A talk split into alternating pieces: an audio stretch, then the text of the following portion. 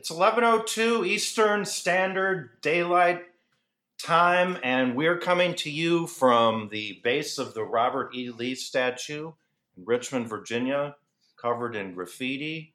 Black Lives Matter. I'm Matt and this is Martin and welcome to the Duke of Pipso podcast. How's it going, Matt? Uh, going pretty well, Martin. It's uh, steamy here today, late spring day. Um, what uh, it, it, which you know reminds me of a good joke. Oh yeah, what's that? So um, a woman was in labor in the hospital, and she started uh, yelling, uh, "Shouldn't, wouldn't, couldn't, didn't, can't." And the doctor says, "Okay, don't worry, don't worry.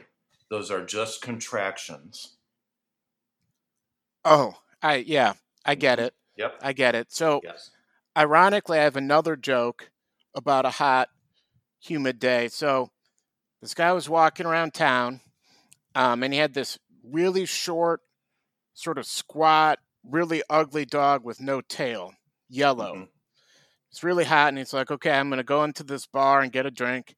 So he goes into the bar, and the dog just sort of lies down right at his feet, and the bartender comes over, and the guy orders a beer, and the bartender goes, "Wow, that must be the most yellow, short, squat, ugly dog I've ever seen in my whole life." And the guy goes, "Well, that's true, but you should see him fight." So then, from across the bar, this other guy notices him, and he has like a huge, big, fierce-looking black dog. And he goes, "Hey, pal, I heard heard you think your dog can fight." And he goes, "Oh yeah, my dog can fight." He goes, "Well, why don't we uh, take our dogs out back and put some money on it?" And the guy goes, "Okay." So they go out back. Dogs are to fight, hundred dollars a piece. Well, the dog, the guy takes the dog off the leash, and the short, yellow, squat, ugly dog nearly kills the other dog in about five seconds. Wow. And the guy goes, Man, that is sure a short, ugly, squat, yellow dog, but he can, can sure fight. And the guy goes, Yeah, he used to be an alligator until I cut off his tail and painted him yellow. Wow. Wow. That must have been some scene. Man. It was. It was. Um, Wow. So today's topic, we're going to be talking about hidden gems. And truthfully, right before the show, Matt and I were sort of talking about whether, you know, this is going to be too specific, whether people are interested in sort of, you know, the nuances of travel and specific locations. So we're going to get into it. And we really are going to try to maybe capture the feeling and the history of some of these places with some specific locations thrown in. Um, I'll start.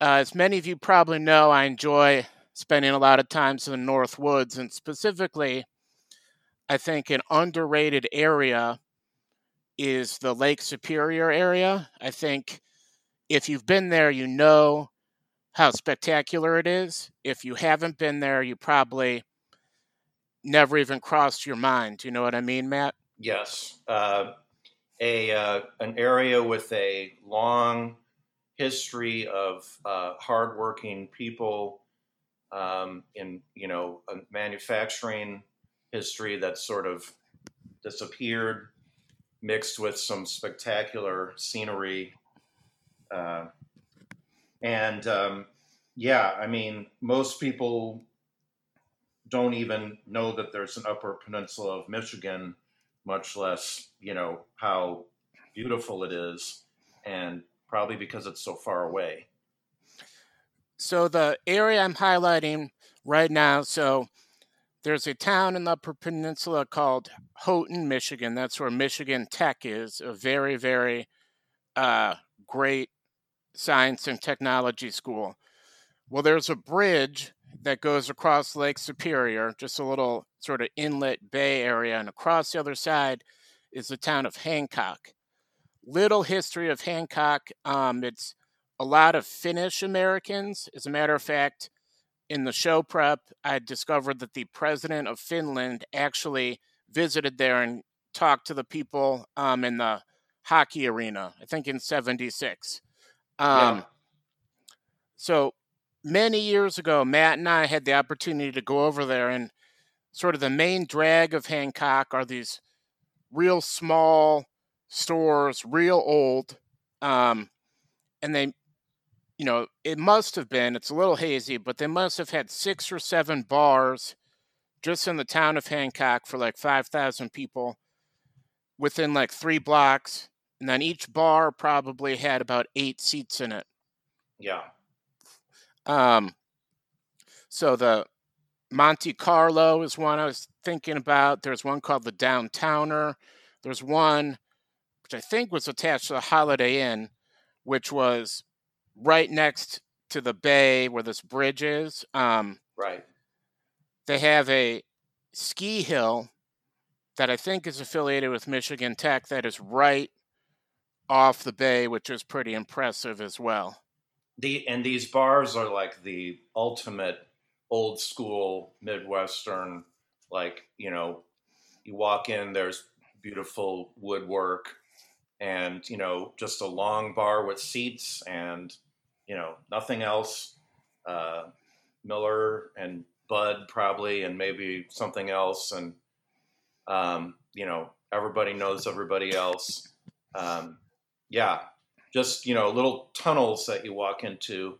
Also, uh, the Finn thing. I remember now that um, up until only very recently, they had a famous long running, like for 50 years long running radio show in that area where it was in Finnish, like, and you know, there's still stores and everything where you can get all the like weird like fish and you know, like Finnish like foods and all that stuff. So it's like for real.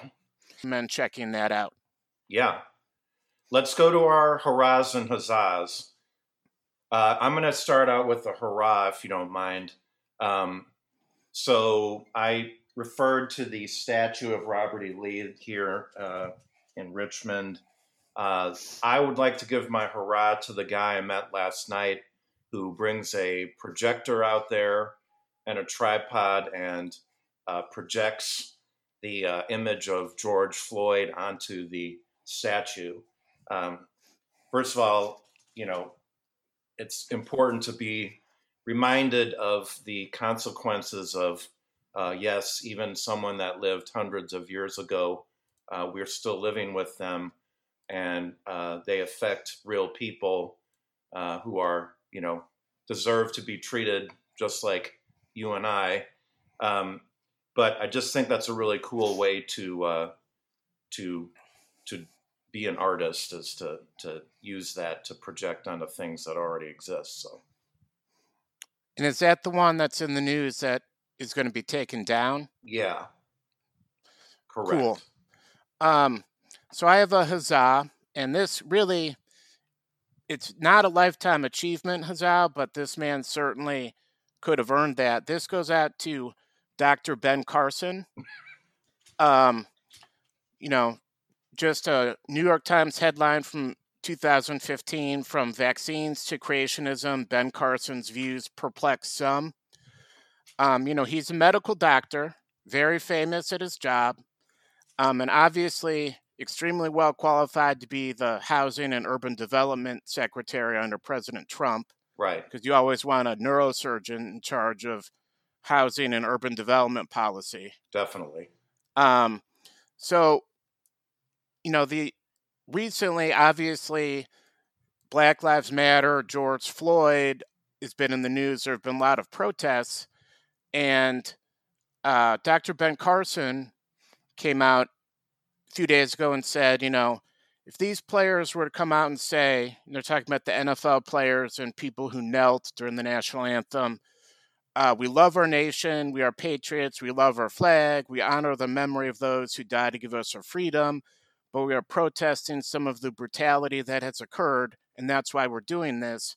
I think it would solve the problem, and I suggest we do that um, Dr. Carson, truthfully, they did that many times. Um, Colin Kaepernick, uh, 2016, um, came out and said the media painted this as an anti American, anti men of the women in the military, and that's not the case at all. I realize that men of the women of the military go out and sacrifice their lives and put themselves in harm's way for my freedom of speech, so I have the utmost respect for them. I think what I did was taken out of context and spun a different way. There are several other NFL players who protested who said the exact same thing when they were protesting.